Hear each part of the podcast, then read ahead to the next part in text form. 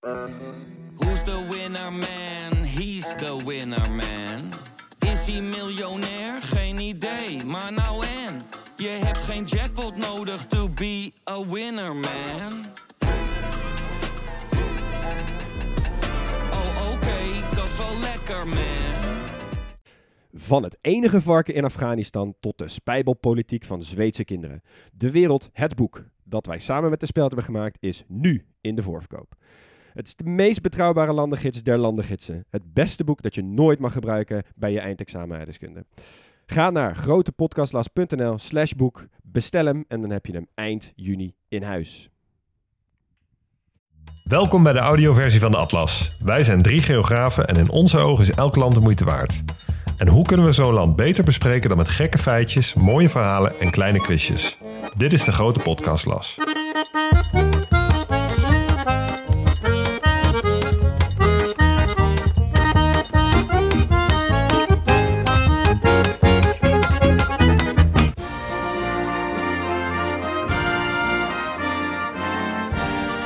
Blauw boven, geel onder. Het kost de wereld één oorlog om in één klap de vlag van Oekraïne te leren kennen.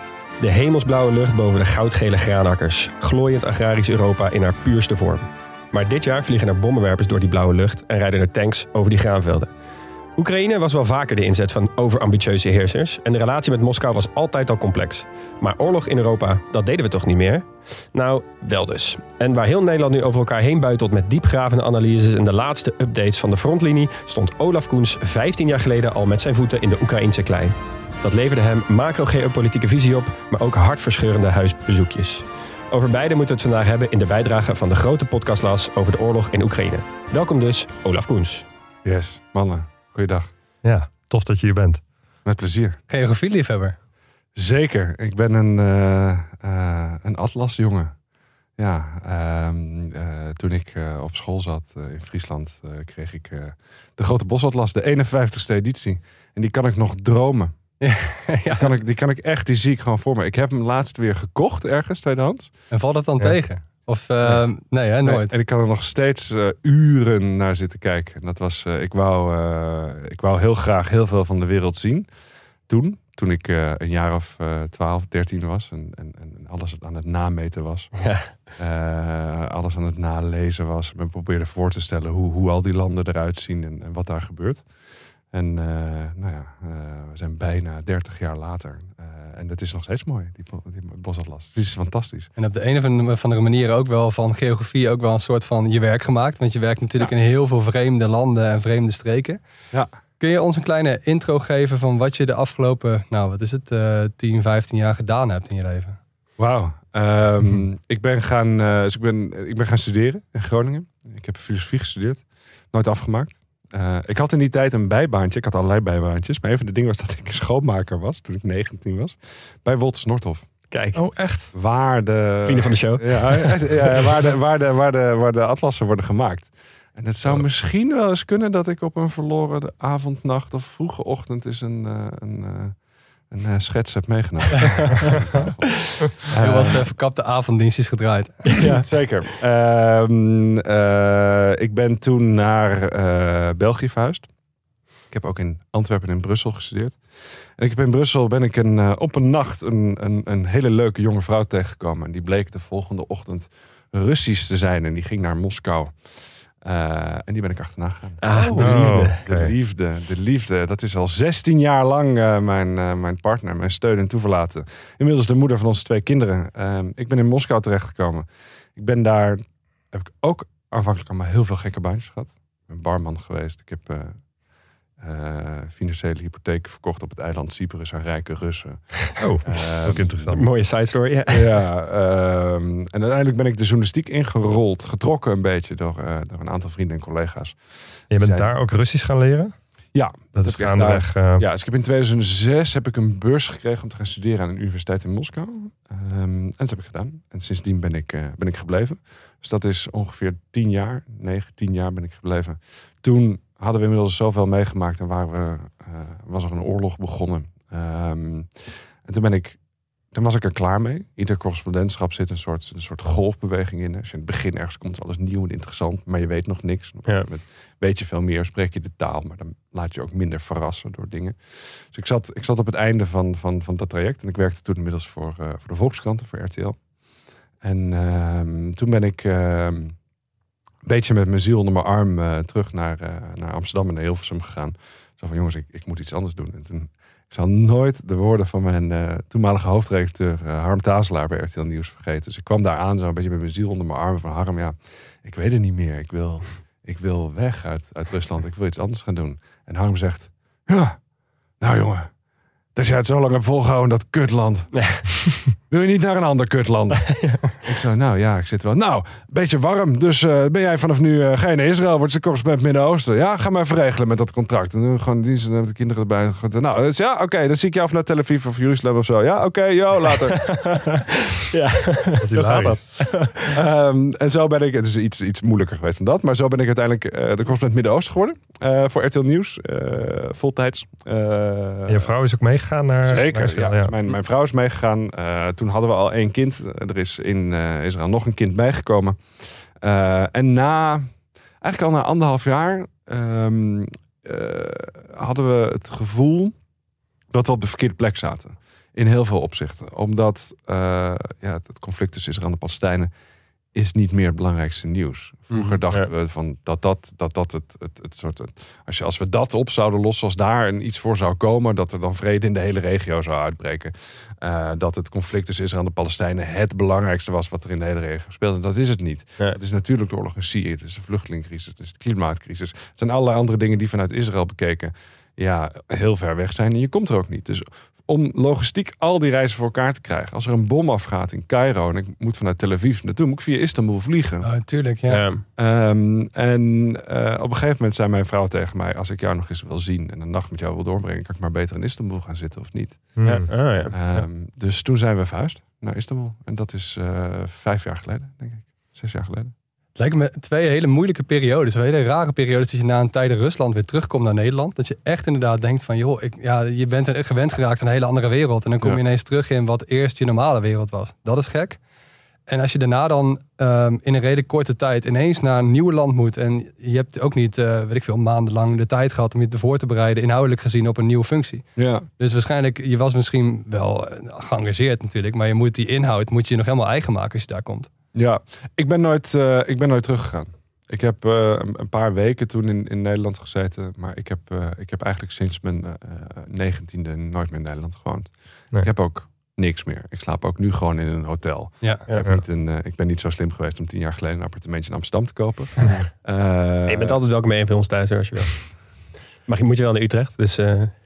wees heel voorzichtig met wat je nu aanbiedt. ja. nou, ik weet je ook wat te vinden in Istanbul. Uh, Oké, okay. ja, fair enough. Ja. Nee, maar, maar dus, sure, ik, ik, ik heb vrienden hier, ik heb, ik heb kennis hier, maar ik, mijn ouders wonen al lang niet meer in, in Nederland. Uh, ik heb geen geboortehuis naar waar ik toe terugkeer. Dus uh, voor mij is het niet. Ja, ik vind het, voor mij is Nederland meer een soort vreemde ervaring. Ja, en want even over dat geboortehuis gesproken. Ik, ja. ik was afgelopen zomer in de Côte d'Or en toen kwam ik in Châtillon-sur-Seine. Oké. Okay.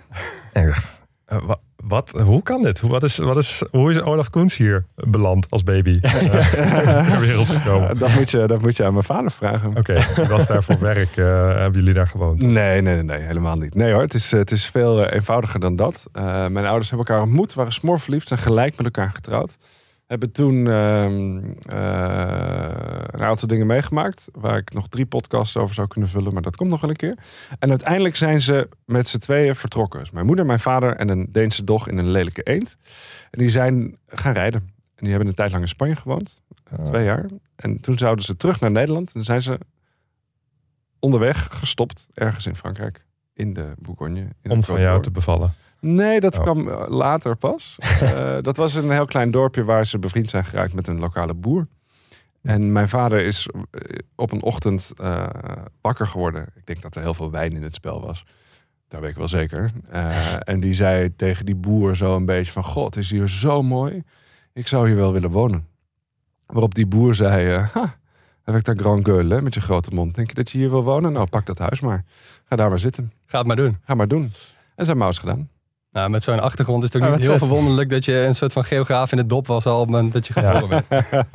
ja, dus daar, eh, daar hebben mijn ouders jarenlang gewoond. Ehm, eh, ik ben geboren en godzijdank hebben mijn ouders de tegenwoordigheid van geest gehad om te, zich te realiseren dat het niet echt een plek is voor een kind om op te groeien. Er is Mhm. niets, er is Ja. helemaal niets. Ja. Eh, dus toen ik eenmaal er was, zijn mijn ouders vrij snel teruggegaan naar Nederland. Ja. Ehm, en, eh, maar ik heb altijd geweten, en dat hebben mijn ouders me ook altijd verteld, zo van, yo, eh, wij zijn hier alleen omdat jij er bent. En op het moment dat jij de deur uit bent, gaan wij terug naar Frankrijk. En zo geschieden. Oh, Ja, Oké, ja. Ze zijn daar weer. Dus de hele familie in reizend bestaan. Eh, voor jou nu Nederland even slechts op bezoek. Hè? Zo, eh, zo noemen we dat dan. Ja. Eh, maar nu wel wat langer op bezoek. Want je hebt een boek geschreven. Eh, ik heb een boek geschreven. Eh, het is uh, notabene het vijfde boek alweer. Ongelooflijk. Maar ehm, eh, ja, dit is een boek wat ik nooit had willen schrijven. Ik ben het niet van plan geweest. Ik was met iets heel iets anders bezig. Maar goed, de oorlog begon. Ehm, en eh, ja, daar, daar valt zoveel over te vertellen. En ik ben, ik ben natuurlijk daar heel snel naartoe gegaan. Ik ben het verslag gaan doen eh, voor RTL Nieuws. Maar ik ben ook aantekeningen gaan maken. En eh, op een gegeven moment hadden we door, dat moet een boek worden. Dus dat is het. Ja, in negen maanden kan er een hoop veranderen. Um, het, is niet een, het is niet een politiek boek. Het gaat niet over. Het, gaat, het, het is meer. Ik wil je in het boek. Hoop ik dat het lukt om je te laten voelen. wat een oorlog is. En wat een oorlog met mensen doet. Uh, dat is het idee. Ja, want je hebt uh, een hele mooie quote van Vasily Grossman uh, voor, voor in het boek gezet, waar ik me altijd heel goed in kan vinden. Namelijk, het is de plicht van de schrijver om de verschrikkelijke waarheid te vertellen en de burgerplicht van de lezer die waarheid te kennen. Je afwenden, de ogen sluiten of voorbijlopen is het beledigen van de nagedachtenis van de doden. Ja. Ja, ik denk als er iets het uh, oorlogscorrespondentschap omschrijft, dan is dat het natuurlijk wel. Ja, ja. denk het wel. Ja. Want, uh, kun jij heel kort het verhaal vertellen uh, hoe jij hier weer terug bent geraakt? Want je zegt net, nou, hè, het, verhaal eindigde in, in Istanbul. Ja. Maar toch zit jij de afgelopen tijd weer in Oekraïne. Ja, um, dus, dus ik, ben, ik ben de Midden-Oosten correspondent voor RTL. Maar wij zijn natuurlijk als RTL vrij klein. Uh, we hebben niet heel veel uh, uh, correspondenten. We, hebben, we, zijn niet een NOS met een gigantisch netwerk over de hele wereld. Um, en ja, de oorlog begon. Uh, en mijn collega Jeroen Akkermans was toen al in Oekraïne. en ja, we realiseerden ons vrij snel dat die versterking nodig had. Ja. Um, dus dat moest ik gaan doen.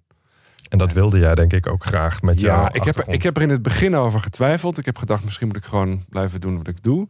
Maar ja, weet je, ik spreek de taal. Ik ken zoveel mensen daar. Ja. Het gebeurde. En anders had ik in Istanbul alleen maar uh, nagels uh, zitten bijten. Dus ik ben wel blij dat we gegaan zijn. Ik heb eerst toen anderhalve week in Polen gezeten. En toen zijn we Oekraïne binnengegaan.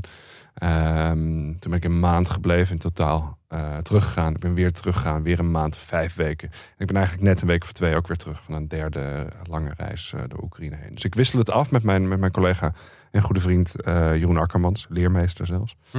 Um, dus we doen het een beetje met z'n tweeën. en dat is heel fijn dat je elkaar kan afwisselen. Um, en het is, ja, het is, het is een ontzettend. ik, ik ervaar dit werk als een, als, een, als een ontzettend voorrecht. Of het nu of ik nu, ik was afgelopen zomer in Somalië voor de hongersnood, uh, of het is bij mij thuis in Istanbul, of ergens diep in de Oekraïne. Weet je, het is een, het is een, het is een ontzettend voorrecht als mensen uh, op hun allermoeilijkste momenten bereid zijn om met je te praten, ja. verhalen met je willen delen. En dan is het inderdaad zoals als Grossman schrijft, uh, dan is het jouw plicht om dat te vertellen. Ja, ja mooi. Dat is, dat is wat ik doe. Ja. Hoop te bespreken. Ja. Nou, het boek heet uh, Alle Oekraïners die ik ken ligt Mhm. in de boekhandels, dus je kan het, uh, je kan het halen. Maar als je vriend van de show bent, uh, dan hoeft dat misschien helemaal niet. Want we verloten drie uh, boeken onder alle vrienden van de show. En we gaan Olaf natuurlijk vragen om, hem even de, om de exemplaren even te signeren. Dus Met plezier. wie weet komt hij jouw kant op.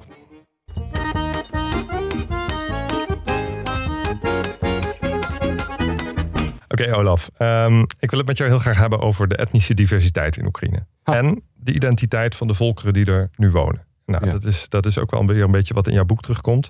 Ehm, we hebben nog geen aflevering over Oekraïne eh, gemaakt. Meestal in onze aflevering zit een stukje demografie en geschiedenis. Ja. Dus ehm, eh, ter achtergrond gaan we heel even terug naar de basis. Want het gebied dat we nu kennen als Oekraïne, dat, ja, dat bevond zich de afgelopen eeuwen.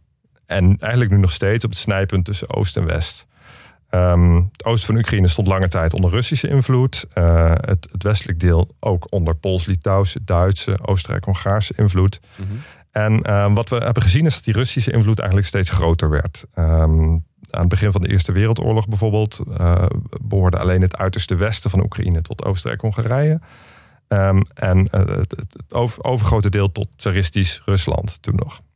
Nou, na de Eerste Wereldoorlog vielen zowel het Russisch keizerrijk en eh, als Oostenrijk-Hongarije uit elkaar.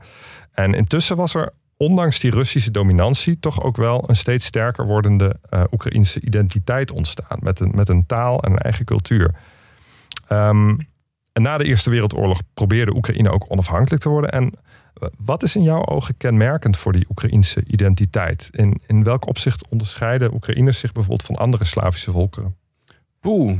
Ehm, nou, misschien wel in, in die diversiteit. Eh, dus ehm, ik, ik, had je me deze vraag een jaar geleden gesteld, dan had ik gezegd: ja, weet je, Oekraïne is een hopeloos verdeeld, verscheurd land. Waar allerlei breuklijnen tussen liggen, waar, waar, je gewoon, waar we niet overheen komen, die niet te dicht te zijn, waar geen brug over te bouwen valt. Ehm, maar look where we are now. Ja.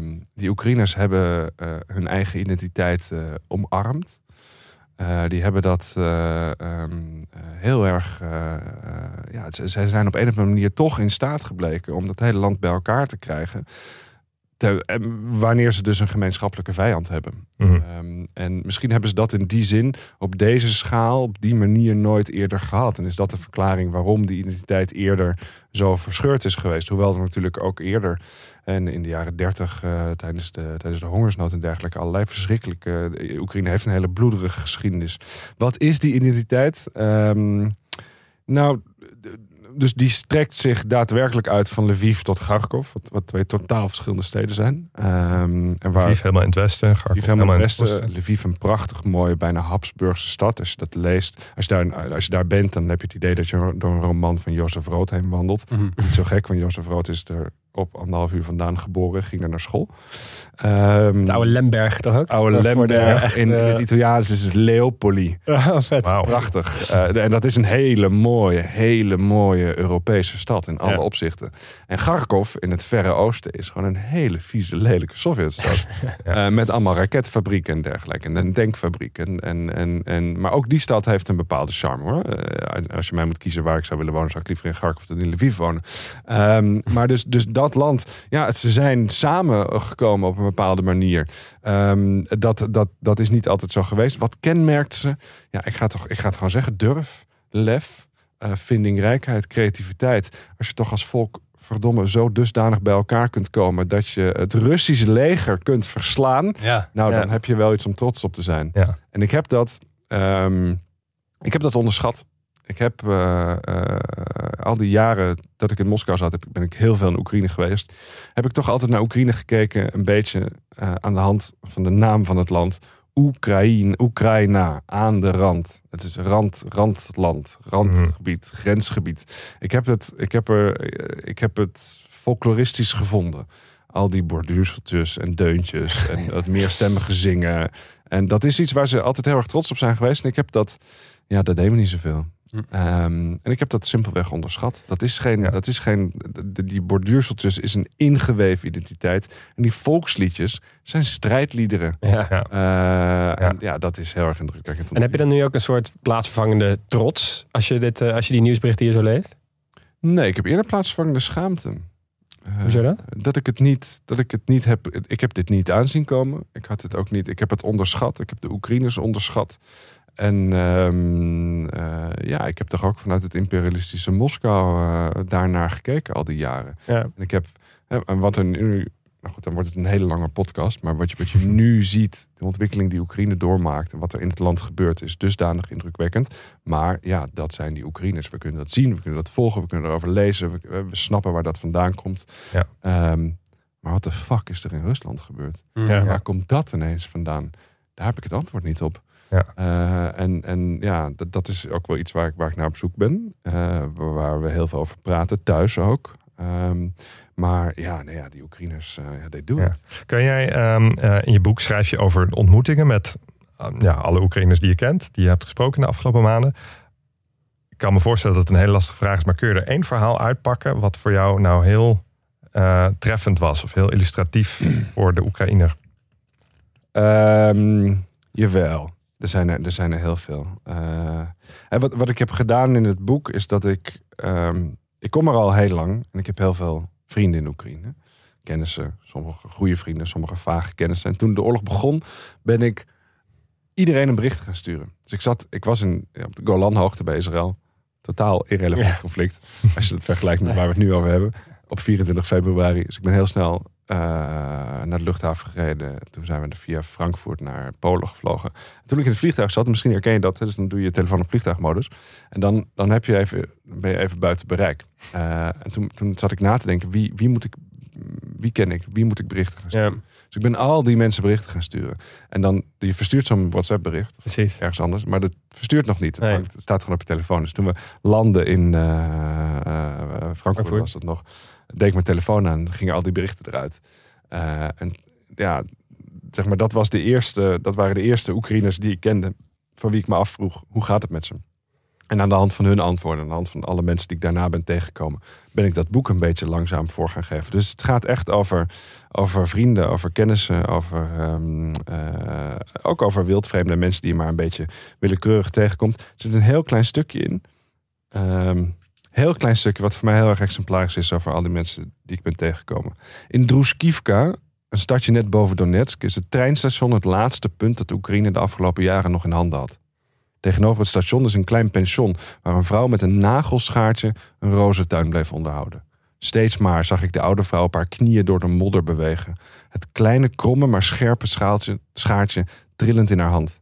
Waarom toch, oma, babushka? Waarom toch? vroeg ik een keer. Waarom al die moeite voor een paar rozen? Als je dat niet snapt, dan heb je niet genoeg ellende meegemaakt in je leven, zei ze. Ja, dat is een Mooi. Mooie. Er, mooie zit dus, er zit dus iets, hè, met al die mensen die je tegenkomt, of die ik ben tegengekomen op die reizen. Je praat met ze en ze hebben, op een of andere manier hebben ze iets. ehm, ze zijn niet bang om met je te praten. Ze hebben niets te verbergen. Ze willen graag met je praten. En, en ze vertellen eh, heel open en eerlijk over, over wat er speelt. En soms met een bepaalde, ja, met een soort, een soort levenswijsheid waar ik heel erg van onder de indruk ben. Ja. Dus wat die vrouw zegt, ja, daar, daar, daar, daar, wauw. Het is wel, het, het leven is dan echt helemaal uitgekleed. Weet je, ontdaan Ja. van alle dingen die eigenlijk helemaal niet belangrijk Ja. zijn. En je wordt echt helemaal teruggeworpen tot nou ja, de kern van je bestaan. Ja. En dan krijg je dus dit soort verhalen. En Ja. dat is denk ik de essentie van literatuur. Daarom is dit, eh, dat, is, dat is het bestaan, het leven, uitkleden van, van Ja. alle dingen die, die, die er niet zo belangrijk zijn. Of die een bijrol spelen. En dat is wat ik heel erg probeer. Dit is, dit is literaire non-fictie. Dus het is non-fictie. Het is echt, het Ja. is allemaal echt gebeurd. Maar ik heb het wel dusdanig uitgekleed dat, het, dat ik hoop dat er inderdaad een beetje van die essentie overblijft. Ja, Ja. even terug naar het kern van het bestaan en, en het ontstaan van die culturele identiteit in Oekraïne. Ik zei al, dat leidde ehm, aan het eind van de Eerste Wereldoorlog nog niet tot een onafhankelijkheid, maar wel tot een vereniging, ehm, tot eh Sovjet-Republiek Oekraïne. Dus eigenlijk de eerste keer dat, dat Oekraïne ehm, min of meer dezelfde grenzen heeft, eh, heeft als nu. Eh, was in die tijd. Ehm, maar goed, in die tijd is natuurlijk het, het, vooral het oosten eh, van Oekraïne ehm, sterk gerussificeerd. Eh daar wonen heel veel etnische Russen. Ehm, voor wie Russisch ook de eerste taal is. Nou, dat geldt ook voor de Krim, die in de jaren 50 is overgedaan van de Russische Sovjetrepubliek naar de Oekraïnse Sovjetrepubliek. Nou, die geschiedenis die maakt ook dat Rusland meent dat de Krim aan Rusland toebehoort. Maar ik wil even kijken naar die, die Russen in, nou, de Russen op de Krim, maar ook de Russen op, eh, in Oost-Oekraïne. Wat, wat zijn dat voor mensen? Zijn dat Russisch sprekende Oekraïners? Zijn dat Russisch sprekende Russen? Ehm, Het zijn het zijn allebei. Ja. Eh, het zijn Oekraïens sprekende Russen, het zijn Russisch sprekende Oekraïners. Het zijn, eh, Identiteit is een heel flexibel begrip. Ehm, ik kan je dat illustreren aan de hand van mijn, eh, mijn schoonfamilie. Dus mijn, mijn vrouw is Russisch, eh, is ook Nederlands, godzijdank. Ehm, eh, maar mijn vrouw is eh, geboren in Moskou. Zij heeft best een hoop familie in Oekraïne. En toen acht jaar geleden de oorlog begon, Ehm, de- in Donetsk, eh, in de gebieden daaromheen, in steden als eh, Gorlevka, Izum en dergelijke. Toen ik het daar met mijn vrouw over had, zei ze: Ik ken die plekken. Volgens mij hebben we daar nog familie zitten. Nou, dat, familie is een heel breed begrip in, eh, nou, laten we zeggen, ten oosten van Berlijn. Ja. Ehm, ja, dus, dus Anna, ten zuiden van Berlijn. ten zuiden van ja. Berlijn. Ja. Eh, dus zij kan zeggen, oh, ik heb daar nog een zus. En dan blijkt dat de neef van een broer van de achteroom eh ergens ja, ja. daar. Maar in het, in het Russisch zeg je gewoon sestra. Dat is mijn zus. Het is helemaal geen zus. Het is een zus ergens in de derde categorie, heel ver weg. Het verzamelnaam. Ehm, maar, eh, nou goed, uiteindelijk eh, ben ik bij mensen op zoek geweest. eh, de- de- bij de, ik heb een vrouw ontmoet. Eh, Nina Petrovna. Dat is de oudere broer van mijn wijle schoonvader. Ehm, en daar ben ik langs geweest. Ik, ik had niet meer dan een, een, een straatnaam en een nummer. Dus ik ben naar dat huis toegegaan. Ik heb, ze, ik heb gezegd, hallo, wij zijn, wij zijn familie. Nou, ze snapten daar ook helemaal niets van. Uiteindelijk binnengekomen, binnen gaan zitten. En er gebeurde iets heel iets moois. Ehm, en dus ik, de, de- de- ik, kwam daar, we, we gingen zitten. eh, en er werd borsch geserveerd. Hè, Mhm. bietensoep. Traditioneel Oekraïnse bietensoep. En die mensen zeiden heel trots, natuurlijk eten wij borsch. Wij zijn Oekraïners. Ja. Oh ja. En gedurende de dag, eh, ik kwam er eh, ergens in de middag, wij hebben gegeten, daarna hebben we nog een keer gegeten. Toen kwam er drank op tafel. En toen zei ze, ja, wij drinken vodka, want we zijn wel Russen natuurlijk. Die identiteit is echt iets heel iets flexibel. Ja. Eh, Ja. Zeker in die gebieden. Dat, dat, kan, dat kan verschillende kanten opschuiven. Je kan je op een moment veel Oekraïenser voelen dan op andere momenten. Je Ja. voelt je op sommige momenten heel erg Russisch. Eh, deze oorlog zorgt ervoor dat veruit, veruit de meeste Oekraïners, ook al hadden ze misschien eerder wat pro-Russische sympathieën, ja, dat is echt al voorbij. Ja. Ja. Eh, zelfs de meest eh, reactionaire politici, ik geloof de, des- de, de, destijds de burgemeester van Odessa, of nog steeds de burgemeester van Odessa, wist iedereen van ontzettend pro-Russisch. Maar ja, wanneer de Russen toch kruisraket op je stad afvuren, Ja, dan is het ja. snel voorbij. Ja. Ehm, dus er is een segment van mensen die misschien eh, in 2014 nog, en misschien zelfs nu nog dachten van, nou ja, laten we maar beter, het beter bij Rusland te horen, want dan krijg ik een hoger pensioen uitbetaald. Hmm. Ehm, en er zijn er wat meer mogelijkheden, maar dat is echt wel voorbij. Ja. Ja, het is heel goed dat je dat noemt. Want het is, het, ja, hè, zeker in, in media en in het kader van zo'n oorlog, dan worden dingen heel zwart-wit. Ja. Ehm, maar dat het, dat het ja, zo fluïde eigenlijk is. En een van de dingen wat goed is om te weten, het is geen taalstrijd. Eh, en de mensen die vluchten, kijk, die oorlog wordt vooral gevochten in het oosten van Oekraïne. De meeste mensen daar zijn Russisch-talig. Ehm, dus die, worden, die, die komen richting Europa, die komen bij ons. En die worden hier heel liefdevol opgevangen. Er zijn er allemaal hele lieve mensen die prachtige brochures in het Oekraïens hebben laten drukken. Ja. Ja, die mensen, ja, ze, kunnen het wel lezen, maar ze spreken het niet. Nee. over. Ja. Ehm, en ik merk dat zelf heel erg, eh, ook in het westen van Oekraïne.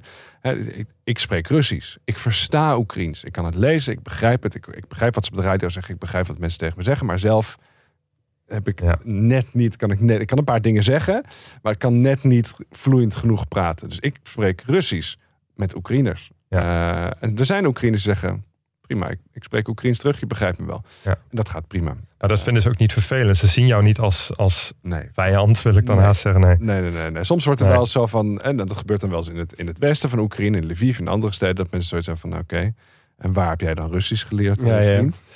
Ehm, maar eh, nee, het is, het is geen taalstrijd. En je Ja. gaat natuurlijk wel zien dat, dat hè, er, zijn, er zijn- er allerlei acties opgezet. Ik geloof dat eh, een, een, bibliotheek in Kharkov heeft eh, alle Russisch-talige boeken verzameld en te koop aangeboden als brandhout voor de komende winter. Dus ik- dat, dat snap ik ook wel. Eh, ehm, maar ja, die, het, is, het is geen taalstrijd. Ja, oké. Dat wordt het wel. Ja. En wat goed is om te weten, kijk, de, eh, die, die Sovjetgeschiedenis, Allah, eh, het was, het was eh, Jekaterina de Grote die de voor, voor, voor, voor, voorouders van mijn vrouw uit Duitsland heeft gehaald en naar de Donbass heeft gebracht. Dat waren Duitsers. Ja. Eh, en je hebt, er, zijn- er zijn nog steeds. Mariupol is een Griekse stad. Daar zaten de Pontiac-Grieken. Ehm, de eh, achterfamilie van mijn uitgever eh, komt daar vandaan.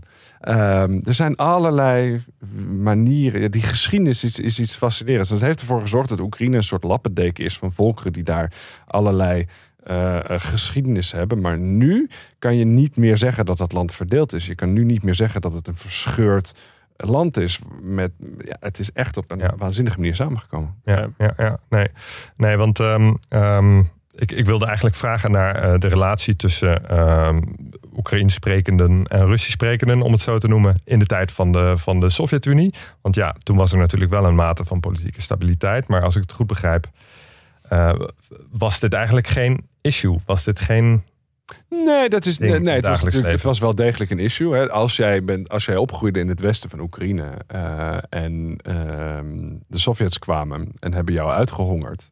En toen de Duitsers kwamen, hebben veel Oekraïners eh, een keuze moeten maken van wacht even, eh, zijn dit de mensen die ons komen bevrijden van de Sovjets? Of is dit een soort nieuwe, nieuwe, ja. onderdrukker? Ja. Mhm. Ehm. Dat zeg je wel meer. Hè? We hebben ook, eh, we- in Letland hebben wij dat ook besproken. ja. Letland was natuurlijk dezelfde situatie. Ja. Die zaten ook onder het communistische juk. En die dachten ook, Ja. Oké, nieuwe mensen. En dit zijn nu in één keer onze bevrijders. Ja. En Oekraïne zal ja, kijk, heel anders zijn. Er zit natuurlijk in, die, in, in, in de verschrikkelijke propaganda vanuit Rusland, hè, waarin, waarin de Oekraïners allemaal nazi's worden genoemd. Nou, dat komt ergens vandaan. ja. Eh, ja, dat komt uit de Tweede Wereldoorlog, waarin zeker in, het, in het westen van Oekraïne een hoop Oekraïners de keuze hebben gemaakt van oké, fuck it, als deze mensen ons van de, van de Sovjets komen, komen verlossen, Ja. we're game.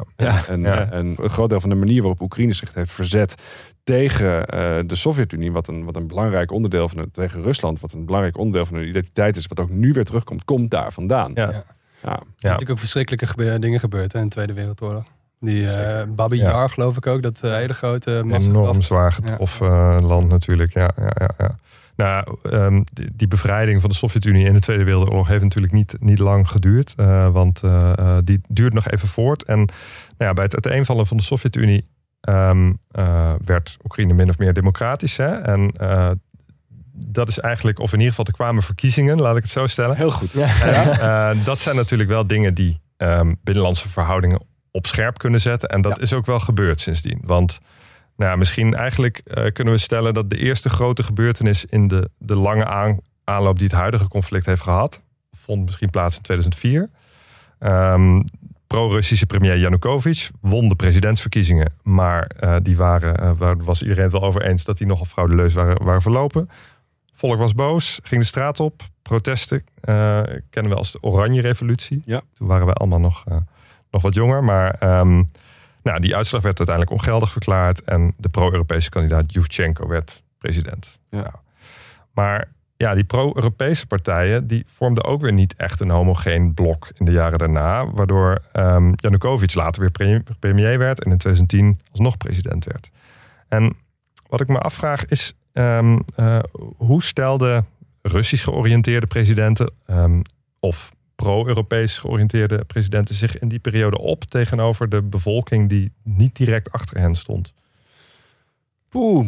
We hebben bijvoorbeeld, om even nog terug te komen op Letland. We hebben gezien dat daar eigenlijk in de jaren negentig en, en nou, sinds de jaren negentig eigenlijk de Russische minderheid als een soort tweederangs burger wordt behandeld. Zeker. Die Letterlijk ook, letterlijk, die kregen Ja. geen eens paspoorten. Precies. Ja, Ja. Is, dit, is dit over en weer, zijn die verhoudingen zo scherp geweest in Oekraïne ook in die periode? Ehm, nee, je moet je, wat belangrijk is om te weten dat eh, Oekraïne een van de meest corrupte landen ter wereld is. En dat eh, verkiezingen in Oekraïne een soort eh, herverdeling van kapitaal is. Waarbij gigantische machtsblokken eh, ruzie maken en invloed proberen te krijgen over wie uiteindelijk de meeste koek zal verdelen. Ehm, en ik denk dat je dat, dat, dat is een factor die wel eens wordt onderschat. We kijken ernaar van een afstand van oké, het zijn die partijen met die instelling en die partijen met, met deze oriëntatie. En daar mag men dan een keuze tussen maken. Maar het is eigenlijk gewoon, het zijn, het zijn rivaliserende eh, eh, clans Ja. eh, die miljarden te verdelen hebben. En iedere politicus is nooit zelfstandig. Daar staat een, een, een oligarch achter. Dus een ontzettend rijk geworden iemand.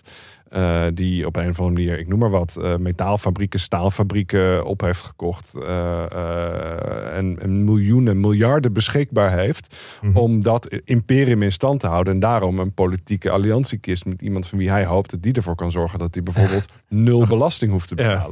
Ehm, dus dat, dat eerder dan dat het echt een soort diepe strijd is tussen Oost en West en dat het een heel ideologisch gegeven is.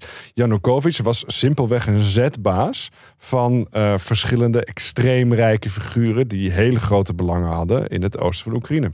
Ja. Ehm, hoe proberen die mensen de rest van het land erbij te krijgen? Ja, er zit een bepaalde. Ze hebben natuurlijk altijd geprobeerd om een bepaalde symboliek en een bepaalde eenheid voor elkaar te krijgen. Maar van Janukovic wist iedereen, ja, die man is dusdanig corrupt. Ja. die, die, die, die, die, die krijgt dat land nooit, eh, nooit bij elkaar. En ik, ik ben er geweest, hè? eh, in, dus in de- deze revolutie. Je had het over de Oranje Revolutie 2004, daar ben- ik ook geweest. Nou, toen is, is die machtsbalans is, is dusdanig verstoord geraakt. Dat is inderdaad Yushchenko de, de, de, de premier is, of de president is geworden. In 2000.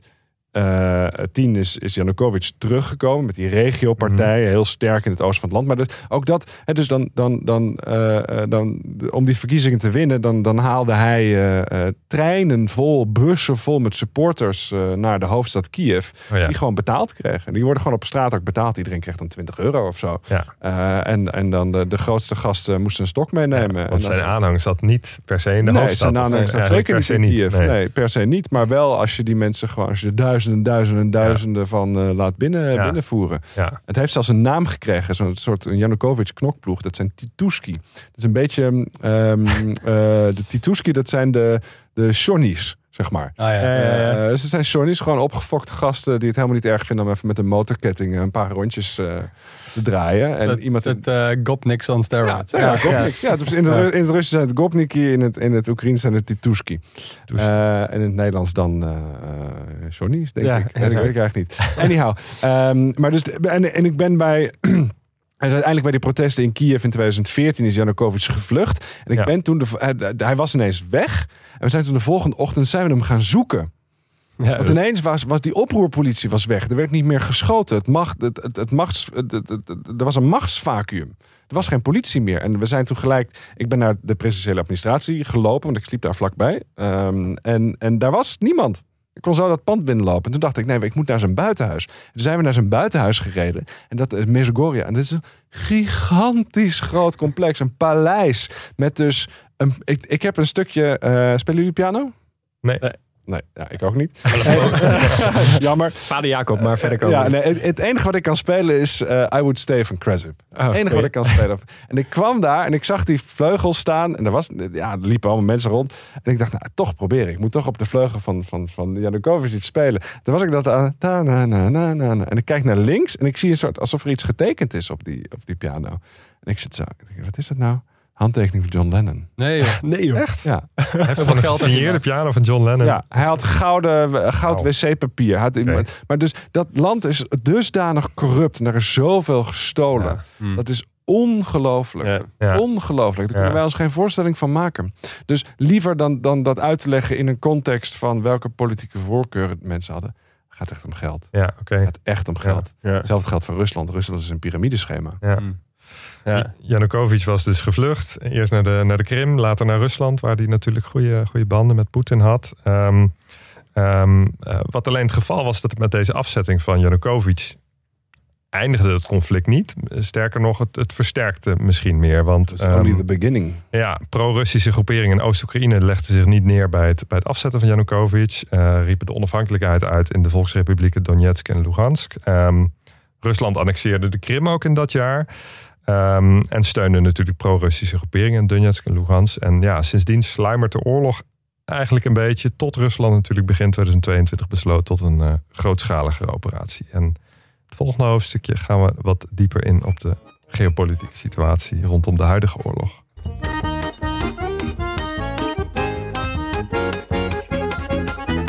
Nou, Olaf, we beginnen in ieder geval. Hè. We hebben net afgesloten met 2014. Eh, toen lijfde Rusland de Krim in. Eh, er is nog steeds veel over te doen natuurlijk. Maar eh, we hebben nu natuurlijk gezien dat Oekraïne zo hard terugvecht tegen die Russen. We kregen ook van luisteraars de vraag... waarom is er in 2014 niet ingegrepen? Omdat het Oekraïnse leger toen nog geen reet voorstelde. Ik kan je een heel simpel voorbeeld geven. Eh stad Izum, die vorige maand bevrijd is. Eh, dat ligt op een soort heuvel, een heel strategisch punt. En daar ben ik eerder geweest in 2014, toen eh, de oorlog net begon eigenlijk. En die, die pro-Russische groeperingen daar met heel veel steun vanuit het Kremlin de onafhankelijkheid inderdaad uitriepen. Ehm, en toen, was het Oekraïne, toen heeft het leger ook ingegrepen. Het Oekraïnse leger ging, ging die kant op. De, de, de foto op dit boek komt, komt uit die tijd. Maar dat waren gewoon echt knuppels op panzervoertuigen. Die geen flauw benul hadden wat er gebeurde. Ehm, en wij moesten toen weg. We, want wij mochten als, als persjournalisten mochten we daar helemaal niet bij zijn. We, mochten niet, eh, we moesten weg uit Donetsk. En het leger ging toen ineens daar de boel afsluiten. was voor het eerst. Want tot die tijd konden we heel makkelijk daar rondreizen en zo. En toen werden we weggehouden door het leger. En kwamen, stonden we ineens in Izum. Ik zal het nooit vergeten. Ik stond daar op zo'n kruispunt, op dat heuveltje. Mijn restaurant. Eh, ik stond met een collega van eh, de Daily Telegraph, een goede vriend. En wij waren aan het bellen. Mogen we niet toch mee? Kunnen niet met leger mee? Absoluut uitgesloten. En dat leger dat trok maar aan me voorbij. Dat waren hele oude vrachtwagens uit de jaren 50. Panzervoertuigen uit de jaren 60 in het beste geval. En op een gegeven moment stopte zo'n panzervoertuig op rupsbanden. Zo, Zo, eh, en ik stond met mijn telefoon te wachten, ergens op te kijken. En zei, hey, waar, eh, waar is Donetsk? Die gasten hadden geen idee waar ze naartoe gingen. Weet jij misschien waar Donetsk is? Ik zeg, eh, eh, jawel. Dus ik open Google Maps. Ik zeg, ja, de, de, Toos de baan of. ja, nee, ja, nee, ik zeg ja, die kant op. Oh, ik zeg maar, eh, mag ik niet mee dan?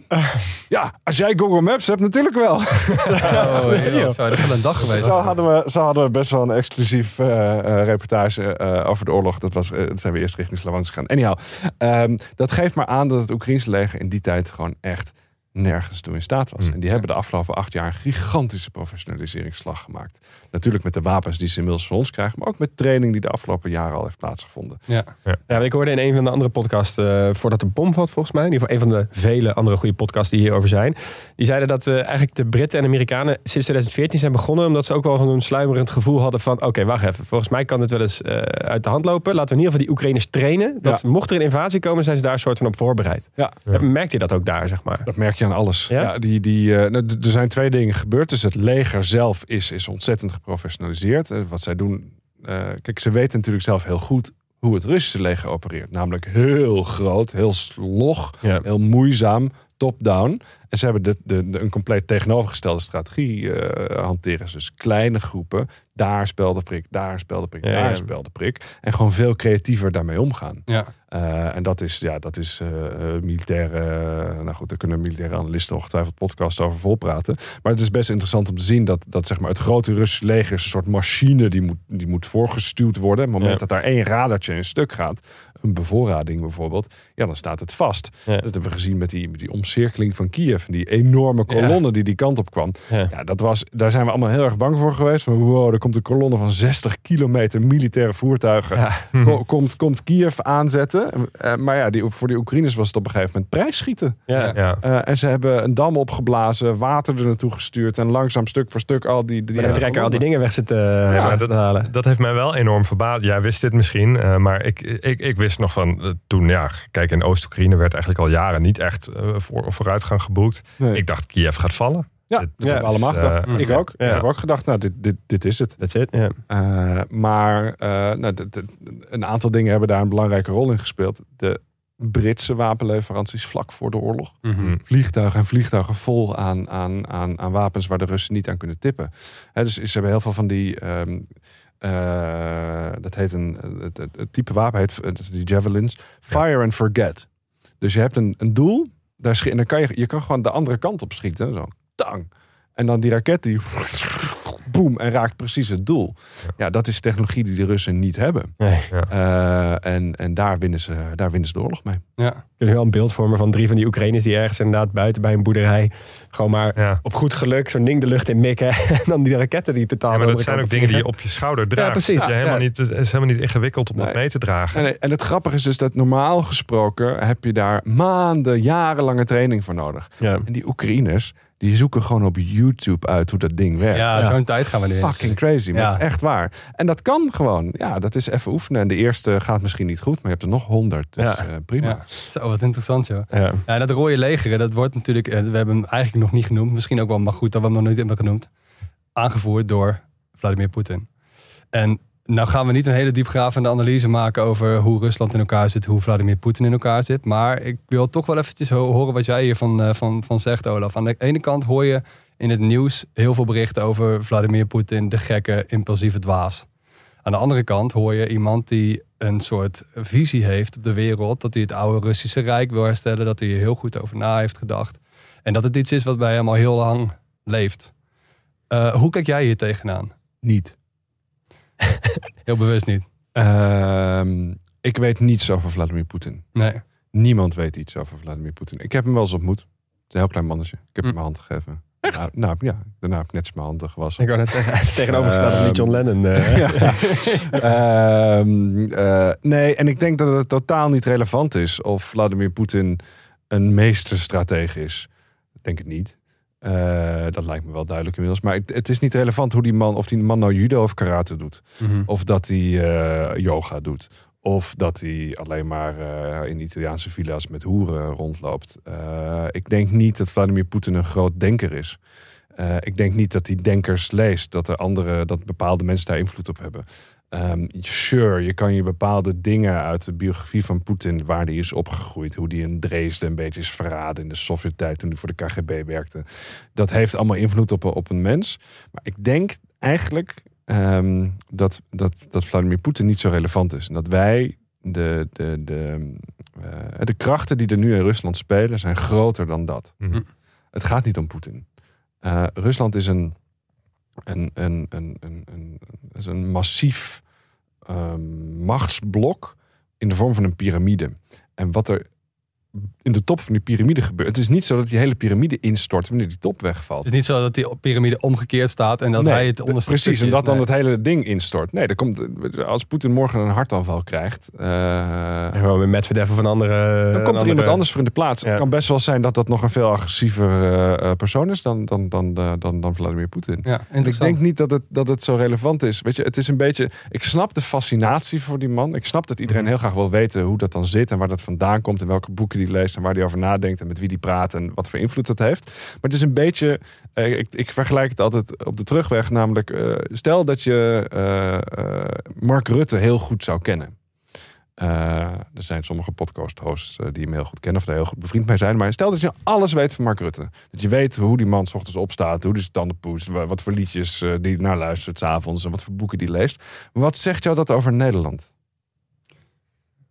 Ja, dat hangt er Ja. natuurlijk vanaf hoe groot de rol is van zo'n individu. Maar dat is Ja. dus in dit geval is het veel kleiner dan dat veel mensen misschien wel denken in Rusland. Ik denk dat dat kleiner is. Ja. Ik denk dat er in Rusland veel grotere krachten spelen dan dat. Ja, want er zijn ook wel landen denkbaar natuurlijk waar eh, de macht van het individu natuurlijk heel groot is. En daar De- heeft de- het wel degelijk zin. De macht is heel groot, maar uiteindelijk is, is eh, want het is, een, het is een absolute macht. Uiteindelijk moet Poetin ook gewoon micromanagen en allerlei besluiten nemen over een miljard die kant op of een miljard die kant Ja. op en die oligarch wel of niet in de gevangenis, et cetera. Ehm, maar eh, nee, Rusland zit gevangen in een dynamiek die, die veel ouder is en veel, veel groter is Ja. dan, dan, dan dat ene persoon. Eh, ik hoor ook heel veel mensen zeggen, ja, het is Poetins oorlog. Of Mhm. Russen zeggen dat, het is Mm. Poetins Ja. oorlog.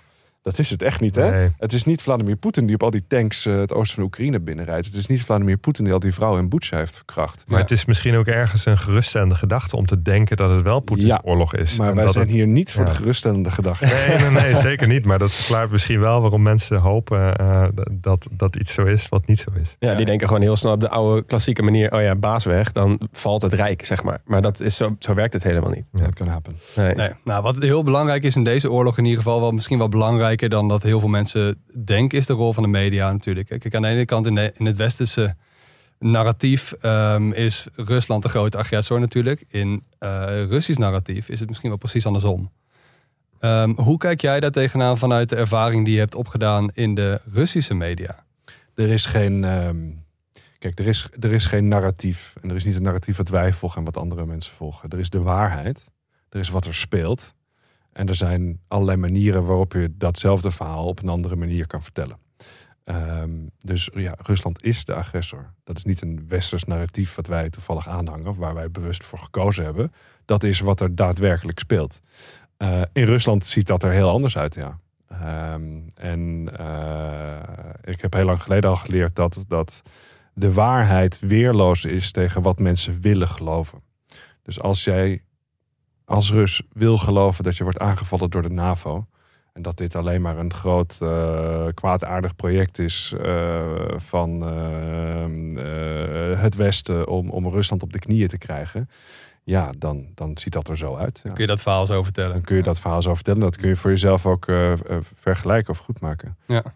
Er is een punt geweest in Rusland. Kijk, ze hebben in Rusland veel langer narratief gehad van het Westen is erop uit om ons eh, klein te krijgen. Wij mogen niet. eh, wij, hebben een. een, een, een dat, dat is een leugen. En men is, en, en, en dat is heel lang gebruikt geweest. En heel lang was het zo dat mensen dat ook wel wisten. Dus in 2012, in 2014, als ik op reportage was, eh, ergens diep in Siberië, dan gebeurde het wel eens dat bijvoorbeeld de inlichtingendienst, de FSB, die ging dan mij controleren. Die ging me ondervragen of oppakken. Eh, of politieagent. Of als je ergens komt op een plek waar je niet helemaal moet zijn als, als journalist, word je opgepakt. En dan was het altijd zo van, haha, jij bent een westerse spion. Ja, jij bent erop uit om ons hier, eh, om ons kapot te maken. En ik heb in 2015, in 2014, eigenlijk na die oorlog, in 2015 ben ik gaan merken dat men in die leugen is gaan geloven. Dus vroeger was dat een grapje. Dan zei ze, ja, je hebt een spion. Dan zei ik, ja, eh, Amerikaanse spion. Ja, Amerikaanse spion. Beetje gek, toch? Nou, en uiteindelijk kwamen we er altijd wel uit. In 2015 merkte ik dat mensen daar daadwerkelijk in zijn gaan geloven. Dat ze echt denken, op een gegeven moment kwam ik ergens, de, eh, ver in Siberië kwam ik aan. Werd ik gearresteerd door de, door de inlichting, inlichtingdienst. Die man was ervan overtuigd dat hij een westerse spion had gevangen. Hij was ontzettend trots. En, zei, en, en ik heb hele lange gesprekken met die man gevoerd. Want we zaten helemaal in the middle of nowhere. En, en om mij, Ja. hij heeft mij opgepakt, gearresteerd. En heeft me vervolgens uit die provincie gereden. Dat duurde negen uur. Eh, en ik heb heel lang met hem gepraat. Die man was ervan overtuigd. En ik was met een Russische fotograaf. En die Russische fotograaf zei op een gegeven moment... Oké, fair enough. Als jij denkt dat hij een spion is, prima. Wat de fuck doe ik hier dan? Ik ben toch gewoon Rus? en toen zei die, en die man, zei- die man zei tegen... Ja, maar jij hebt, eh, jij hebt de Sovjet-Unie kapot gemaakt. Oh ja. Jullie liberale eh, Oh, westerse mensen... Jullie hebben de Sovjet-Unie kapot gemaakt. En wij bouwen hem weer opnieuw op. Ja, dat zijn Oh, negen pittige Wow. uren. Dat waren lange uren. Ook wel interessant. Maar dus die, die mensen geloofden daar echt in. Ja. En ja... Ja, je geeft, voor iedereen geeft je eigen soort narratiefje. ja, Eh, en steeds, iedereen kan zijn eigen, dat zie je ook steeds vaker nu, ook ja, in Nederlandse context, maar ook in andere landen. Geef gewoon door online, door social media, door verschillende bronnen, geeft iedereen een eigen soort verhaaltje. En je mag geloven wat je wil En geloven. in Rusland zijn er dus geen verschillende bronnen meer Nee, over. Maar ja. komt er één duidelijk narratief. Wat je ook kunt staven met de werkelijkheid. Hè? Dus, Ja. dus als het beeld is altijd is geweest... de NAVO is de vijand en omsingelt ons. Ja, eh, Finland en Zweden zijn binnenkort ook lid van de NAVO. Ja, ja. Would have thought? Ja. Ehm, maar ja, ja dus dat is, dat is wat er gebeurt. Ehm, maar ehm, nee, er is de waarheid en de verdraaiing daarvan zoals de Russen dat doen. Ja. Ja. Hey, wereldwijd is Oekraïne, Oost-Oekraïne eigenlijk maar een postzegeltje. hè. Dus de stukken van Luhansk en Donetsk en Zaporizhia en, eh, en, en Gerson. Dat is samen ongeveer, ik heb even zitten kijken, is ongeveer net zo groot als Portugal. Nou, dat is niet... Portugal zo groot? Ja, blijkbaar. dus op zich, het is wel groot. En Portugal is ook best belangrijk. Maar wereldwijd gezien is het natuurlijk maar een klein stukje. Maar wereldwijd is het wel van veel grotere invloed op de geopolitiek. En ik wil even een vraag stellen over, ehm, over de rol van China hierin. Oké. Ehm, aan de ene kant is China een land wat eigenlijk heel veel waarde hecht aan territoriale soevereiniteit van landen, zeggen ze althans. En dat is ook wel een van de redenen waarom ze zich nog niet heel erg gemengd hebben in het debat. Aan de andere kant is in Rusland natuurlijk een oude communistische broeder. Dus ze zitten een beetje in een, in een, in een spagaat hierin. Ehm, ze hebben zich ook tot op heden nog niet zo heel erg uitgesproken over dit hele conflict. Nee. Denk je dat dat gaat veranderen? En op welke manier? Ik, ik denk... Ik ben wel eens aan de Chinese-Russische grens geweest. In het plaatsje Blagoveschensk. Eh, daar loopt de rivier, rivier de Amour loopt daar doorheen. Dat is de grens. Ja. La Fleuve Amour. Dus dat is het, eh, het grensje tussen Mo- Mongolië en Kazachstan. Dat is dat stukje. Nee, nee, nee. Dat is Nee, tussen helemaal Rusland en China. Oh, dat is aan de helemaal, oostkant. bij Noord-Korea, Helemaal- zeg ja, maar. ja, Ja, ja. een stukje terug nog voor Noord-Korea. Dus aan de Russische kant heb je Blagoveschensk. eh en aan de Chinese kant van de rivier, L'Amour, heb je eh, het stadje Hey Hey. Ehm, en ik ben daar geweest met diezelfde fotograaf waarvan ik het net had. En die fotograaf was daar 15 jaar eerder geweest. En toen was het plaatje Hey Hey een soort dorpje met plaghutten. Ja. En toen wij er samen naartoe gingen, in 2015 ook, toen stond daar een gigantische miljoenenstad aan de overkant.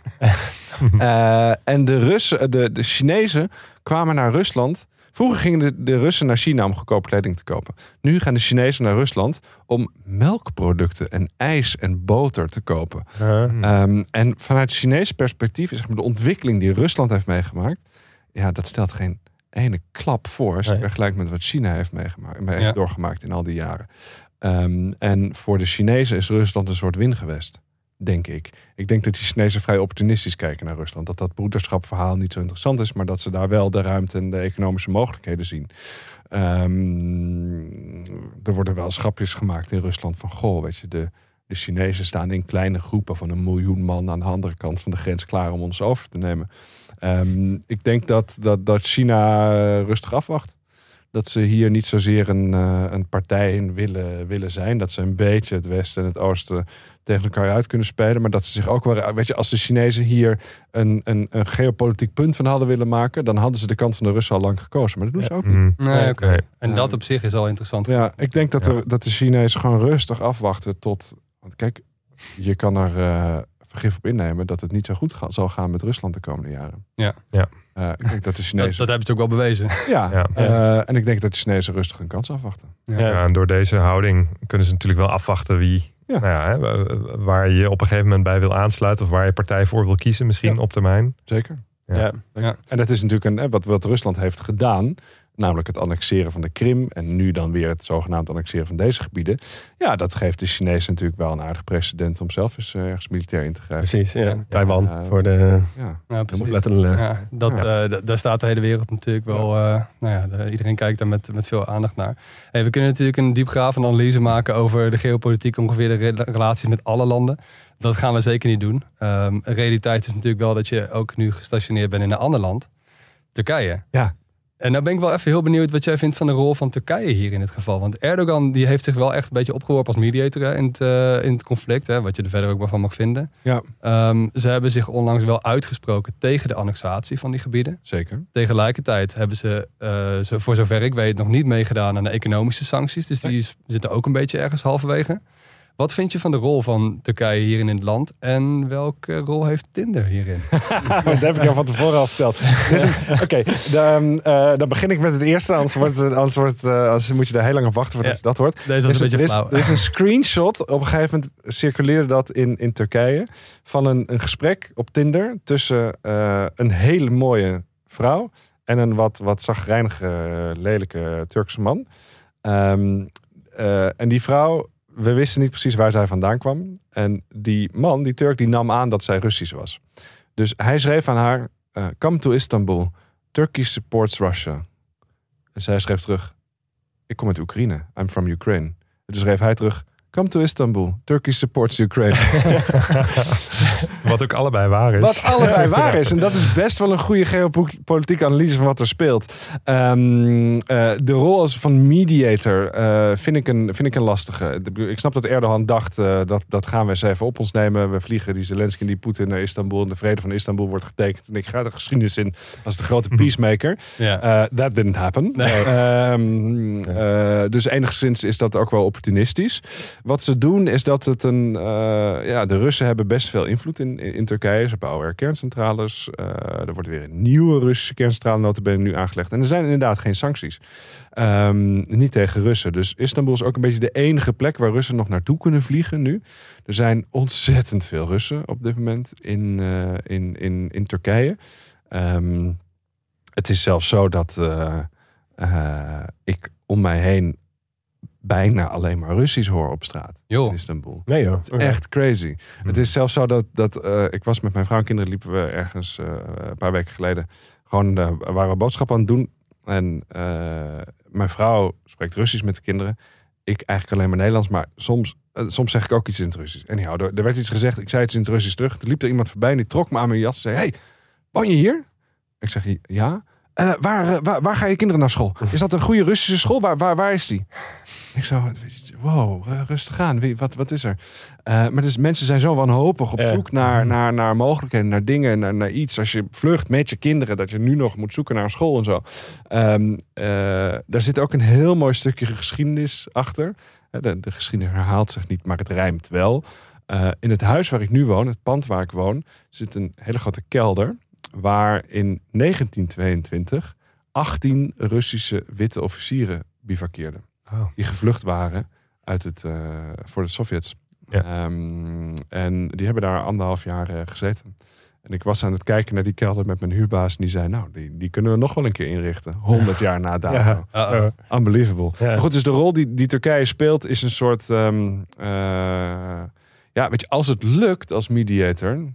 God zegen ze. Ja. Eh, maar ik denk niet dat dat lukt. En tot die tijd blijft Turkije een beetje...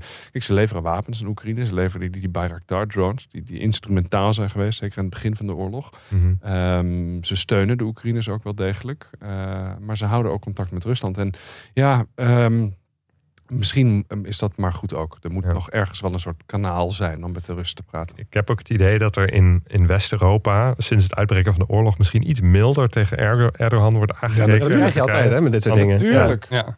Natuurlijk, ja. Blijkbaar die... Nee, zeker. Dat is, dat is bijna logisch. Ik heb nog één vraag over die, eh, die Russen die je dan om je heen hoort in Istanbul. Zijn dat dan allemaal lui die zijn gevlucht vanuit Rusland voor het uitbreken van de oorlog? Of zijn ze Nee. nu aan het vluchten vanwege die dienstplicht? Of Het waarvoor zijn- gaan zij weg uit Rusland? Nou, je hebt, je hebt verschillende eh, categorieën. Aan het begin van de oorlog, op het moment dat de oorlog uitbrak, ehm, er waren de meeste mensen, de meeste Russen die vluchten, waren mensen die ook echt gelijk weg moesten. Ja. Dat waren eigenlijk al mijn vrienden en kennissen. Ehm, Dan gingen je bronnen. eh, zeker, ook mijn bronnen. Eh journalisten, mensenrechtenactivisten, advocaten, kunstenaars, eh, whatever. Mensen die, die in een erg kwetsbare positie zaten, die begrepen, oké, nu gaat alles dicht. Ik ben de Sjaak, ik moet eruit. Ja. Er zijn mensen die op een bepaalde manier daar ook wel rekening mee hielden. Van op een gegeven moment, je, je bent journalist, onafhankelijk journalist in Rusland, je weet, op een gegeven Hmm. moment gaat de deur dicht. Dus die mensen zijn aan het begin gevlucht. Later zijn er, in de maanden daarop, zijn er andere mensen ook nog gevlucht. Mensen die meer tijd nodig hadden om daarover na te denken. Mensen die dachten van, nou, misschien is die oorlog binnen een paar weken voorbij. Ehm, en nu met die mobilisatie kwam er natuurlijk een gigantische nieuwe golf aan mensen. Ja. En die zijn wat, toch wat apolitieker. Ja. En je hebt ook een hoop mensen die echt volledig apolitiek zijn. Die zijn uit Moskou gevlucht. Omdat de vibe niet zo lekker is. Oh, ja. En je omdat ze aan bij Nike wilden, sport, eh, wilden shoppen en naar de McDonald's ja, precies. Ja, ja, de McDonald's is dicht. De vibe Ja. is gewoon een beetje leem. Ja. eh, eh, Je had toch ook in, in Rusland toch superveel mensen die uiteindelijk gingen eh, opzoeken hoe ze het meest efficiënt hun been konden breken.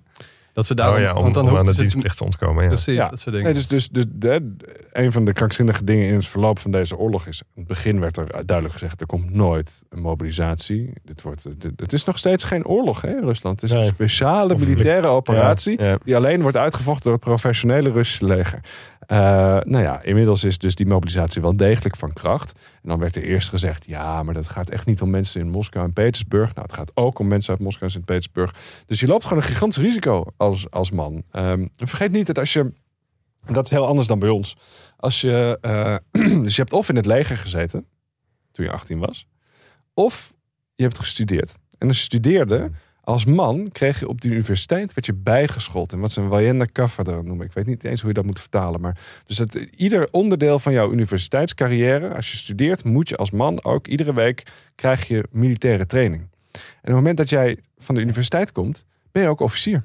Oh nee joh. Oh, joh. Dat is slim Nee. van ze. Als je En- mensen en- mobiliseren. Ja, en dat is dus altijd een heel gek ding geweest. Dat heel veel van mijn vrienden, die, die zeiden dan van ja, ik ben ook nog... Ik weet nog toen MH17 werd neergeschoten. Mhm. Toen belde een vriend mij en die zei dit en dat zo en zo. En zei, maar je weet toch dat ik, dat ik, dat ik eh, eh, reserveofficier ben en boekspecialist. Wat? Ik zo, wat? Is dat je LinkedIn-titel? Oh, nice. Eh, ja, eh, maar dus ja, dat is een jongen die is getraind op het, op het eh, afschieten van boekraketten. Oh, hele gekke sfeer ineens in die vriendschap. Ja. Nou, niet helemaal, omdat het best wel een goede bron was die nog een hoop dingen heeft kunnen vertellen. Ehm, maar dus ja, als jij hebt gestudeerd in Moskou als man, betekent dat dat je waarschijnlijk een bepaalde militaire rol Ja, hebt. En best een hoge ook. Ergens dus- achter in hun kledingkast Ja. een uniform hebben hangen met een paar strepen. Ja, nee, wat je dus ziet is dat die Russen dat nu allemaal zelf moeten kopen. Maar ehm, ja, dat, dat, dat, is, dat is het risico wat je loopt. Dus, dus Ja. zelfs als jij gewoon... eh, ik heb filosofie gestudeerd. Een Russische vriend van mij die filosofie heeft gestudeerd... heeft ook nog een militaire carrière. En dus op het moment dat de mobilisatie wordt afgekondigd... en ze komen jou een briefje in je handen drukken... ja, daar sta je dan als filosoof aan de fucking frontlinie. Ja. Zo, ja. Tja.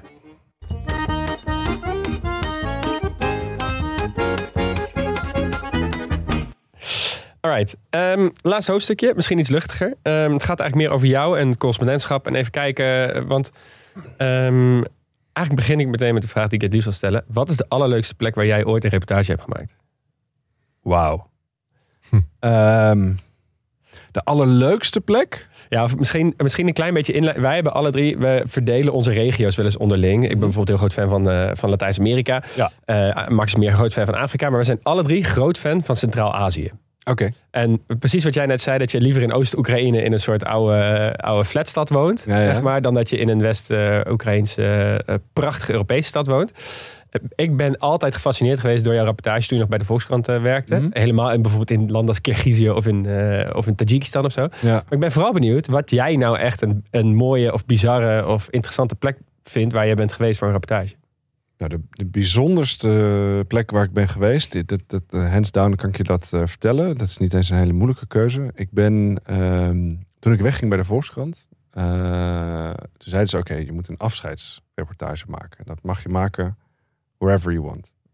Vet. En eh, toen ben ik op de kaart gaan kijken. Want hè, dat is wat ons allemaal hier bindt vandaag. Mhm. Je was niet voor niks eh bij de Bosatlas toen eh, Precies. eh, En toen dacht ik, ik wil naar het uiterste puntje van Rusland.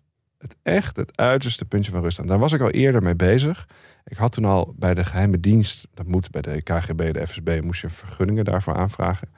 En eh, toen ben ik naar het uiterste oosterse puntje Nee. van Rusland geweest. Dat ligt Tegen- in de tegen. Alaska aan Tegen Alaska aan. Dus dat is aan de Beringstraat. Ja. Eh, helemaal, helemaal ver in het oosten, in de hoek van iedere kaart. En die hoek, als je, die, eh, eh, dus de, de, de, de- als je zo'n kaart bekijkt, dan op de Sovjetkaart, dan komt de, de hoek daar, die loopt eigenlijk in een lijn door naar de andere uiterste hoek op de kaart, in een soort hoefijzervorm. Ja. En daar ligt Amsterdam.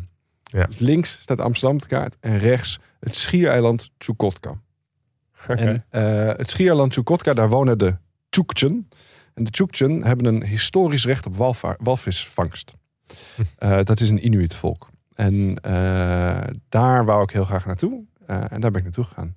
Hoe was En dat? ik heb, de, de- waanzinnig. Ja. Het is echt, het, het, je vliegt 9, 10 uur lang in een gigantisch vliegtuig naar ehm eh, Anadir, de hoofdstad. En dan kom je daar en daar, is eigenlijk, er zijn vier straten. Er is verder niks. Vier straten en een visfabriek.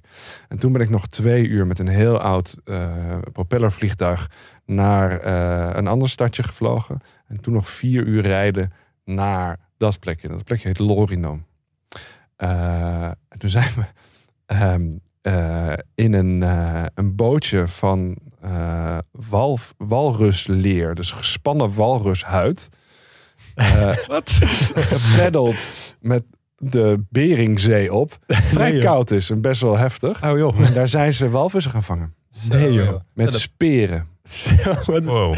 Ja, dat is, dat is Lijkt echt wel wel heel het- heftig. het- ja, het, het, het- dat is heel heftig. Ook omdat je best wel moeilijk is met een speer een fucking grote walvis te doden. Dus dat gaat soms ook met een Kalashnikov. Ja. Oh, ja. Eh, en dan wordt die, die, die walvis wordt vastgebonden aan die bootjes. Dan roeien ze dat terug naar de kade, naar, naar, naar het strand. En dan wordt die walvis eh, in stukken gehakt en opgegeten. Wat lijpt dat zo'n bootje gewoon kan drijven. Van huid. Ja. Ja. Ja, het- ergens best wel logisch als je erover nadenkt. Maar ik heb, er, wel, ja. ik heb er nooit een gezien. Nee, eh, nou dat is absoluut een van de meest bijzondere plekken geweest waar ik, waar, ik, waar ik ooit ben geweest. Het is zo ver weg. Het is echt het, het einde van de wereld. Ja. Ehm, en je zit daar vast. Dus eh, ik wist nog niet wanneer dat vliegtuig weer terug zou komen om ons op te halen. En dan, dan moest ik bellen naar de, naar de toren. Maar vaak was de, de persoon die die toren rond- runde was dronken. Die zei dan, "Eh, nee, morgen misschien. En, dan, en dan op een gegeven moment zag ik één keer een vliegtuig voorbij. Dus ik was zo de meter terug naar... naar Ja, zou helpen in, het, in de sneeuw geschreven. Nee, nee, ik, ik daar naartoe gereden van ik wil terug. Zei ze, nee, nee, je kan vandaag niet mee terug, volgende week misschien. Dus ik heb daar best lang gezeten. Ehm, en ja, dat is, dat, weet je, mensen drinken alleen maar. Het, de Ja, werd in stukken gehakt en, en Opgegeten. gedronken. En Ja. dat was het. Zeker. Ja, echt een totaal andere visie van hoe wij de wereld beleven, denk ik. En, Ja, en los van deze, eh, van deze, wat vind jij het allermooiste aan het, eh, aan het correspondentschap? Hm. Ik vind het een ontzettend groot voorrecht dat je, dat je steeds maar weer op plekken mag komen en met mensen mag praten. Ja. Ehm, ik, eh, ik, had maar, ik had altijd gehoopt dat het, dat, dat het leven heel groots en meeslepend zou zijn. Ehm, en en dat, blijkt ook, dat blijkt ook zo te zijn. Ja. Eh, en het is gewoon, ja, het is ontzettend gaaf om gewoon ergens naartoe te gaan met mensen te praten en te vragen wat, wat gebeurt er? Wat, Ja. wat speelt er met jou? Ja. Ehm, kijk, mijn, mijn motivatie in de, in de journalistiek of in, in mijn correspondentschap komt intrinsiek uit de literatuur. Ja. Eh, ik heb altijd gelezen over Rusland. Ik heb altijd gelezen over Oekraïne. Ik heb hoop gelezen over, over, over Turkije. En het feit dat je daar, dat je daar dan ineens bent en dat ziet. En die, de dynamiek van, van wat daar misschien 150 jaar geleden, 100 jaar geleden, 50 jaar geleden of nu speelt. En dat je daar zelf ook een bepaalde. Je, je, bent, je staat zelf tussen, de, tussen, de, tussen het decor wat, wat ik alleen ken uit boeken.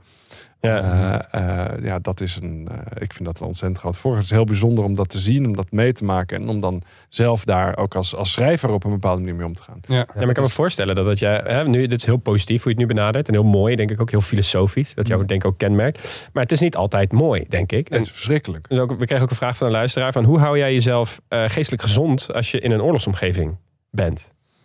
Ehm, nou, er zijn- er zijn een aantal. Daar ben ik, daar ben ik heel veel mee bezig. Dat is een, een heel belangrijk proces. Eh, het belangrijkste daarin is mijn vrouw. Eh, ik ben getrouwd, ik heb twee kinderen. Eh, en mijn vrouw steunt mij ontzettend in, in mijn werk. Zonder haar had ik dit never nooit niet kunnen doen. Ehm, en het, zij vangt de kinderen op wanneer ik weg ben, ook nu. Ehm, en als ik thuis kom, helpt ze me heel erg. En als ik thuis kom, hè, mijn vrouw zit helemaal niet te wachten op eh, de beschrijvingen tot in detail van het mortuarium aan het front.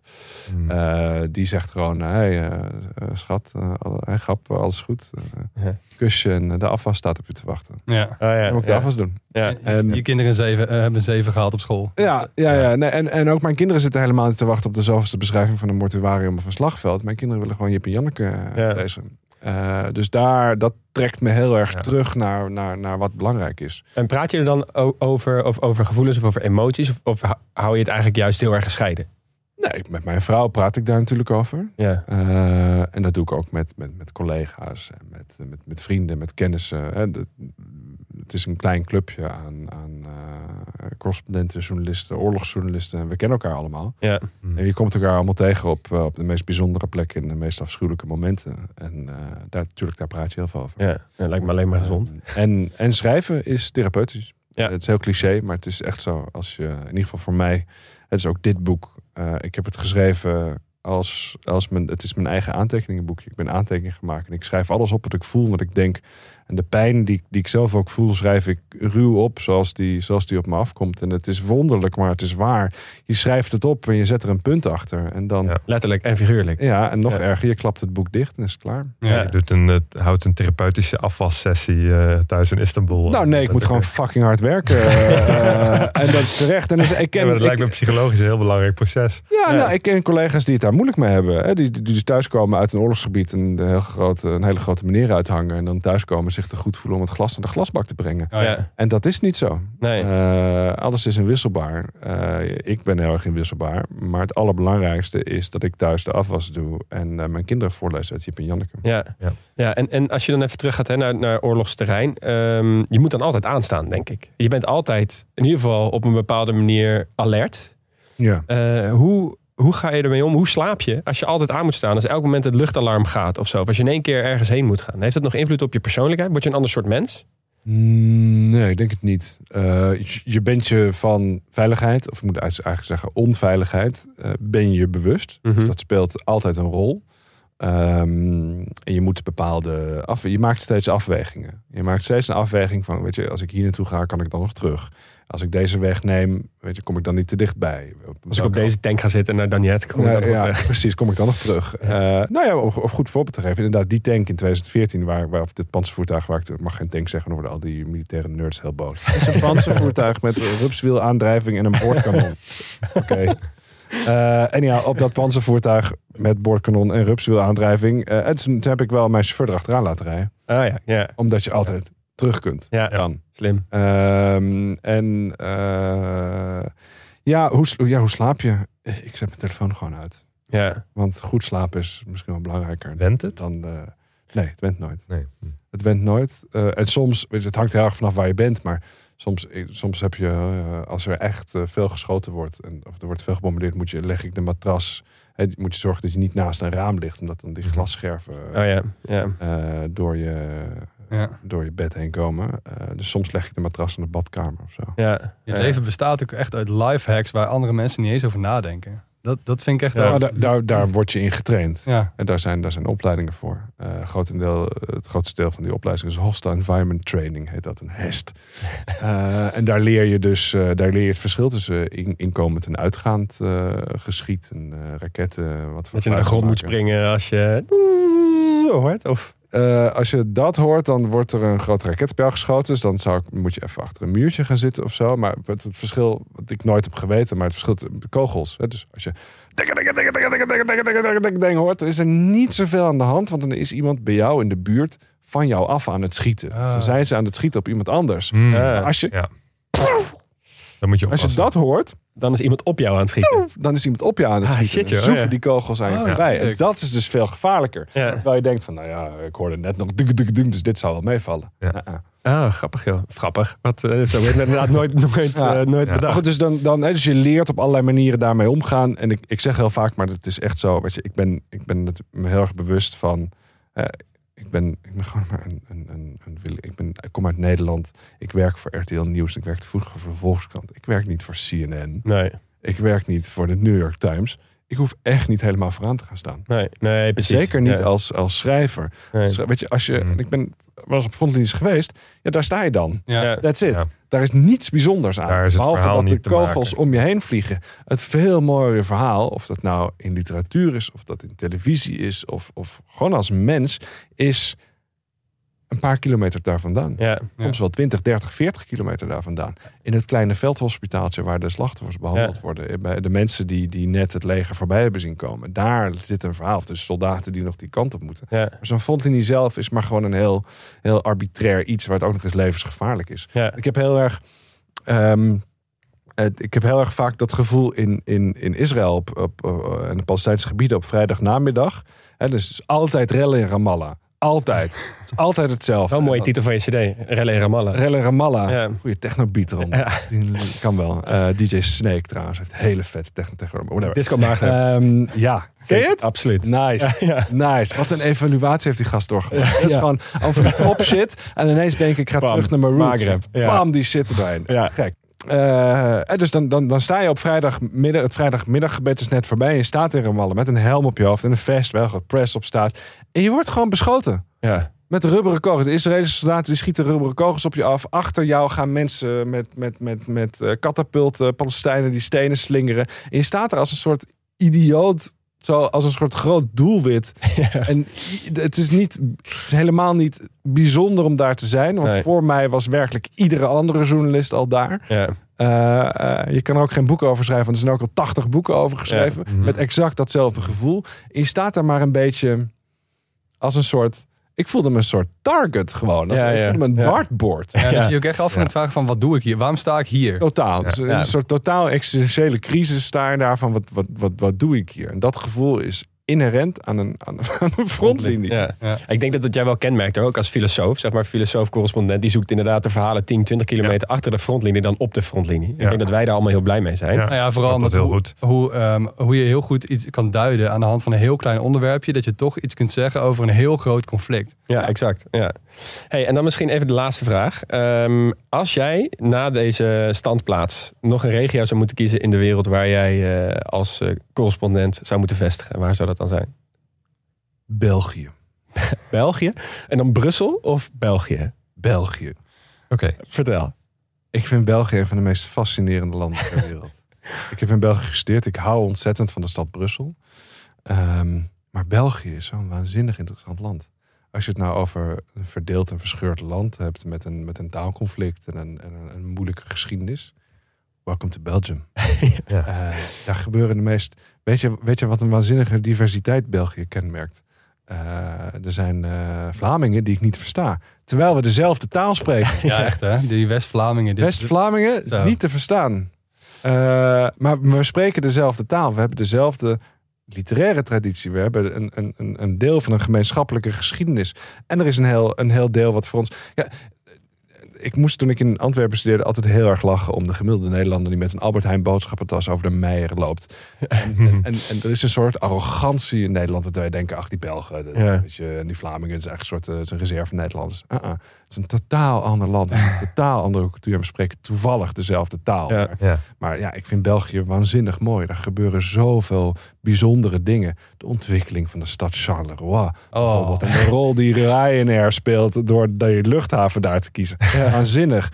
Uh, de, de, de Vlaams, de voetbalcompetities die dus gescheiden zijn, zoals alles in België. Uh, um, de politieke petten die je kan hebben. Je kan burgemeester, petten, wethouder en minister tegelijk zijn. Zeker. Ja. Um, uh, toen ik nog studeerde in België aan de universiteitsbibliotheek, dan af en toe moest ik een boek ophalen in, in Leuven. Katholieke Universiteit Leuven heeft een veel grotere collectie boeken. Dus daar ging ik dan toe, Leuven om de hoek bij Brussel.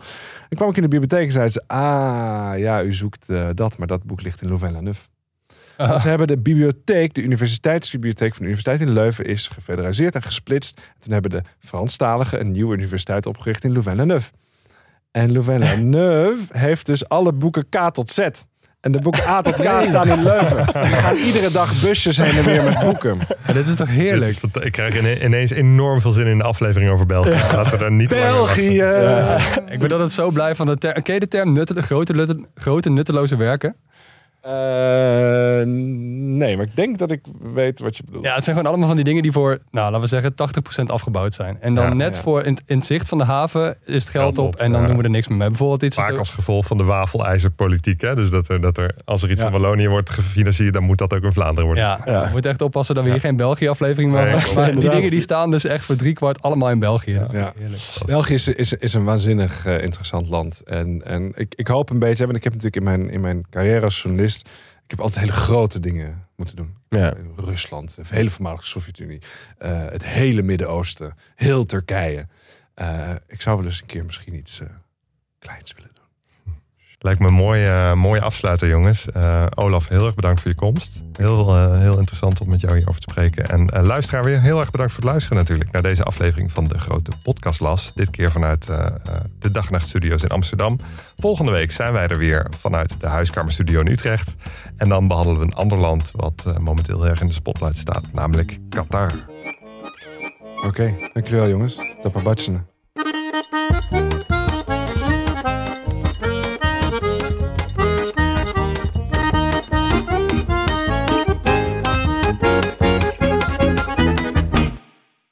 Luisteraar. Luister je nog steeds? Klasse, man. Je hebt er gewoon helemaal afgeluisterd. Nou, nu je tot hier bent gekomen, koop dan ook gelijk even ons boek, hè. grotepodcastlas.nl slash boek. Doei!